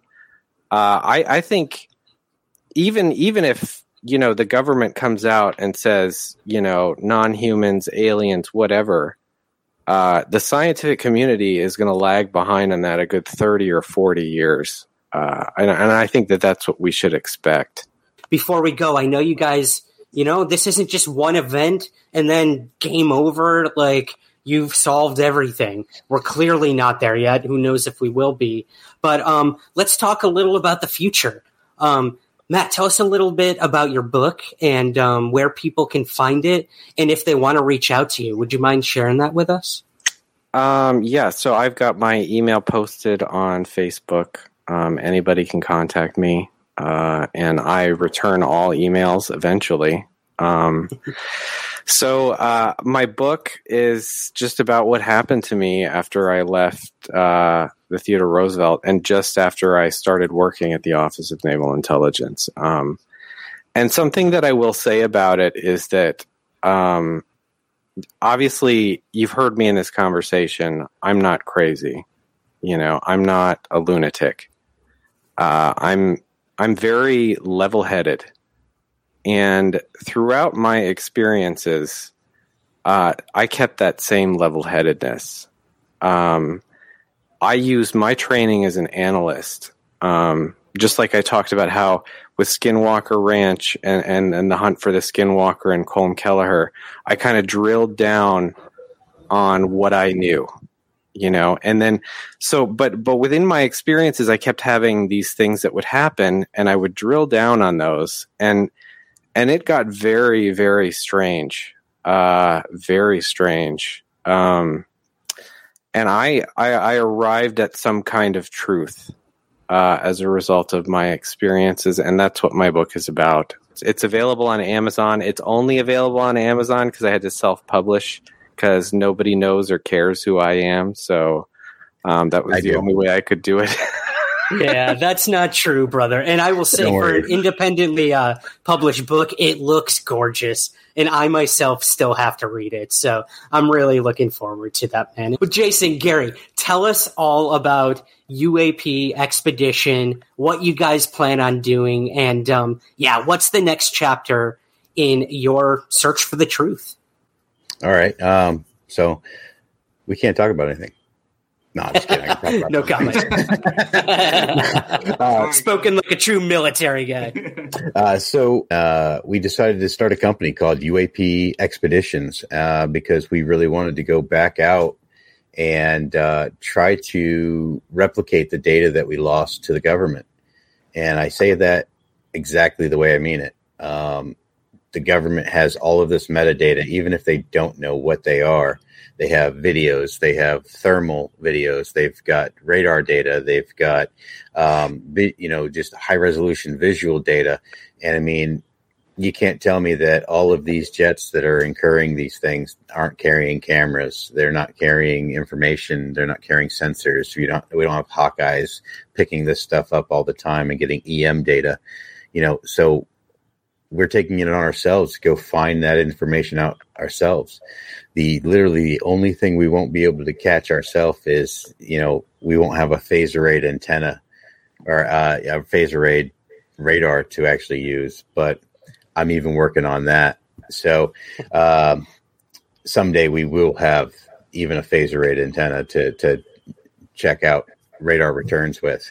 Because luckily for us, the technology actually is aging. So, um, and if you go to uh, the uh, the Raytheon site, uh, they actually talk about our encounter and how they tracked UFOs. So, you know, they're they're they're pretty you know they're pretty psyched about you know using that as promotion. So, um, we've got a great team of, of scientists and expats. Uh, we've got uh, uh, if you go to our website uh, uapexpeditions.org, um, I'm sure Ryan will be a, a sweetheart and link that when uh, in the description when this goes live.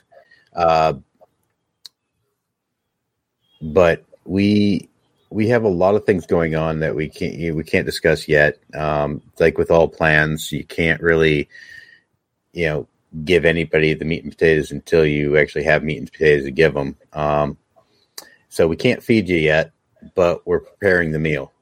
So stand by to stand by, as we say in the service. And Mix it up, uh, baby. Mix it up. Yep. Yep. and uh, and I hope that uh, I hope everybody is eventually happy with the company that we are developing because eventually I want to have a company that is the the gold standard of this field. Uh, that basically other people, you know, say, well, oh, well, what did UAPX say about that? You know, and that's that's the that's that's the statement that I want people to have. You know, that's why I have people like Kevin Knuth Knuth on, on our staff. You know, this guy's a brilliant PhD, uh, a brilliant scientist. Does a lot of side work. Uh, a lot of he does a lot of lectures on, uh, you know, how interstellar travel works, how you know the possibilities of life, and you know things like that. And uh, you know, I've been uh, had the privilege of having him people like Chris Altman, uh, David Mason. Tell you what, every every time I get into a meeting with these guys, and you know, I'm telling them the things that we're going to be doing, and they're giving me feedback, and we're trying to make these plans and stuff like that. It's like after the meetings, I always have to go. Why the hell are they listening to me? Yeah, I mean, I can only imagine. I mean, these guys, it's just so amazing to have a team like this. So it's, uh, you know, I, I really, well, the one thing I can guarantee everybody right now is no matter what my team is, no matter what the group ends up, this company is never going to go away. I don't care if we end up just a crackerjack company, just you know, walking out with a camera every every weekend, trying to figure out exactly what's going on. We're going to continue. I'm going to keep, you know, for every person I lose, I will recruit another person, and my team is very valuable to me. I consider everybody on my team to be not quite family yet, um, but you know, I'm responsible for these people, and I want to grow a community. Now, I'm, I'm going to reach out to other organizations. Um, I don't see any competitors in this field. I only see other people that are helping with the research. Um, kind of, like I saw a, uh, a Facebook meme that you know you, you can't beat me because I hope you win. you know, and you know, I, I I thought it was very profound, and I really enjoyed it. So you know, I invite formally anybody that has an organization that is a scientist that has any interest in this, you know, even if you can't be a direct part of our company, uh, you know, we're going to need people to proof our work. We're going to need people to, you know, uh, when when when our scientists actually write papers on our on on whatever data we find, you know, we're going to need people to replicate that data. So, you know, I invite the entire world and the community to utilize us, you know, because once we're done with everything that we do, everything is going to be public. We're going to give out all of the information. We're not going to hold back anything. And there may be a period of time that you're going to have to wait for it but once you get it, there isn't going to be this at noon. I'm going to drop something that's going to blow your mind. No, it's going to be like, I'm sorry, guys, it took us so long to go through this billion hours of data, but this is the good stuff. Now here's the bad stuff. Here's it all. yeah, we're going to be that boring, and I, I, hope that people can at least find that refreshing. That the only thing they're going to have to wait for is at least us to go through the data. Um, something that can, something I, would like to add to that um, on, on, the personal side of this, the whole, uh, you know, that there are other organizations out there that are collecting data currently, and I think um, again we need to we need to set our, our our our pride aside, and we've all got to, you know, because it, you could be collecting one thing, I could be collecting another, but we're not sharing that information you know, so yeah, I right. think that's what that's where things really need to start changing within the community. Is you know you've got people hoarding information for themselves, um, and, and I, I get it. I get it. You know, some people are money driven, and things are gonna. At the end of the day, we've got to work together because we're not going to get that help um, from outside sources to really have a true and meaningful um, opportunity if we don't do it together you know? And right. that's i think that's something that you know again it goes back to pride you know? You've got to set your pride aside at times and say look okay here's the information i have. I think it's going to go good with the data that you currently have. And we've got to be able to combine these things together you know because we're uh, we're at the end of the day we're all trying to reach the same goal. It's just maybe some of us are taking different routes to get there, and that's okay. You know, and your route may be the better route, and that to me that's okay. Good. You know, if that's working, continue making it work. And for us, we're going to continue doing what we do and improve ourselves to, so that when you have some information that drops, we've got core, you know, collaborative data that can say, "Hey, I, I wholeheartedly agree with what they're saying right now because here's what I have. You know, and if we can't work together like this, we're never going to see true and meaningful um, disclosure. We're never going to see true and meaningful information that comes across to to to, to paint this big broad picture. So at the end of the day, you know, I, I'm happy that there are people out there that are that are collecting data currently um, but there's to come a time where we've got to share our information with each other.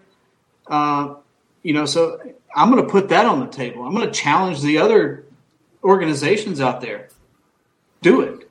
Now, with saying that, though, you know, we don't expect anybody to share anything with us until we have something to share with them. Correct. You know, we, we don't want to come at you like, hey, man, uh, give us what you got. yes, you know, we don't. We, you got anything good? You know, no, we're not going to run into run out there with the, like crackheads, but uh, but we will say that you know when we do have stuff on the table and we do are bringing some bacon in for you to eat, you know, please join our table and just remember to, you know, is it that you know everybody had to bring a dish. yeah, bring the coffee. Yeah, I yeah, love it. Yeah. No, that's then, that's yeah. Sorry, Gary. Oh, uh, and then I just want to make a special mention. Uh, Jason, show that that symbol on your shirt there, real quick. All right, so this is our our uh, our new trademark, and uh, I want to thank Mary Kennedy for for coming up with that because this poor lady has had to deal with me And I'm like, look, I need something simple. I need something that people can just see and understand who it is. And I need it yesterday. And she did it completely free of charge on her own free time and you know didn't didn't charge us a dime for it um, if you ever want to see any type of graphic design or anything like that there's a link on our webpage for her um, but yeah i thought the thing looked sharp and I, I, love our new design so it's it's i had to say something about it it looks like good i said I'm, I'm yeah go ahead Oh, I was gonna say right after this, I'm getting Matt's book and I'm getting that that polo right there that Jason's rocking for sure. oh, good luck. That's limited edition. We don't have swag yet. Oh, not yet. You'll But get we're gonna- Make an we're- we're- I can Yeah, definitely. I- make an exception. I think I think we might be arranging something for you, Ryan. Thank you, thank you. Um, well, all right, guys. I we have gone way over time. I have to thank you for your patience and for st- sticking with me here. Um, can you each give me your um your most immediate contact where people can find you? Matthew, one more time for us. Uh, yeah, Facebook. Matthew Roberts, UAP at Facebook. Thanks. Love it, Gary. Uh, you can find me on Facebook, Twitter, Instagram. Uh, on Facebook, though, my personal page is private to only people that I know personally. Um, you're welcome, Ryan. Uh, but uh, I made the you can- but you can you can contact me via messenger you can contact me via twitter i stay pretty active on twitter i might go dark for a couple of days at a time maybe even a couple of weeks but i'll always be back um and then of course you got instagram and you know uh MeWe i'm on MeWe also. And pretty much any format you could think of i probably have some type of profile that i check at least once a week. Um like jason said you know it's very important for us to keep present and you know be able to engage with people so that they can actually understand what at least from you know what little we know you know so the only thing we really bring to the table right now is just our experience so we're happy to share that and whatever technical knowledge we can provide that doesn't you know divulge any military secrets you know so I won't tell you how you can build a SPY One Bravo radar, but I'll tell you it can do some cool stuff. So Fair enough, brother. Thank you. And Jason, where can we find you, man? Uh, you can catch me on Twitter. I'm, I, I've become a little more active on there over the past couple of weeks. At uh, it's at Jason Turner two, the number two.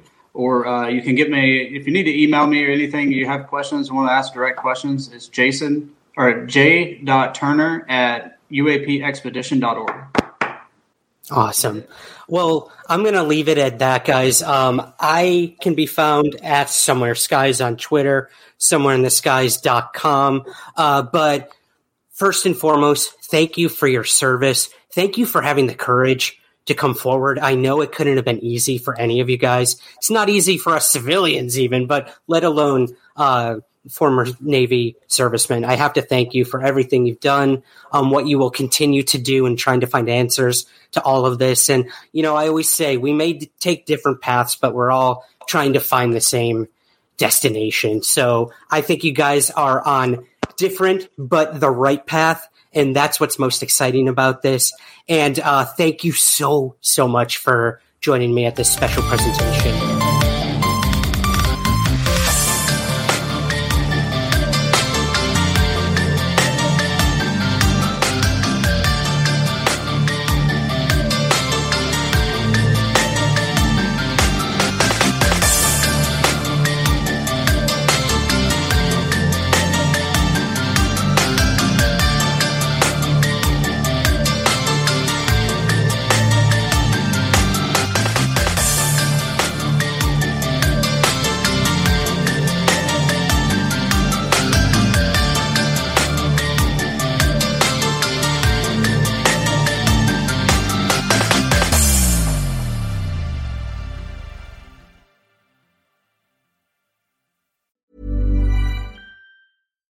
Hi, I'm Daniel, founder of Pretty Litter. Cats and cat owners deserve better than any old fashioned litter. That's why I teamed up with scientists and veterinarians to create Pretty Litter.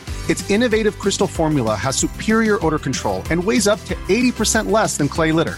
Pretty Litter even monitors health by changing colors to help detect early signs of potential illness. It's the world's smartest kitty litter. Go to prettylitter.com and use code ACAST for 20% off your first order and a free cat toy. Terms and conditions apply. See site for details. Ever catch yourself eating the same flavorless dinner three days in a row? Dreaming of something better? Well, HelloFresh is your guilt free dream come true, baby. It's me, Keke Palmer. Let's wake up those taste buds with hot, juicy pecan crusted chicken or garlic butter shrimp scampi. Mm. Hello Fresh. Stop dreaming of all the delicious possibilities and dig in at HelloFresh.com. Let's get this dinner party started.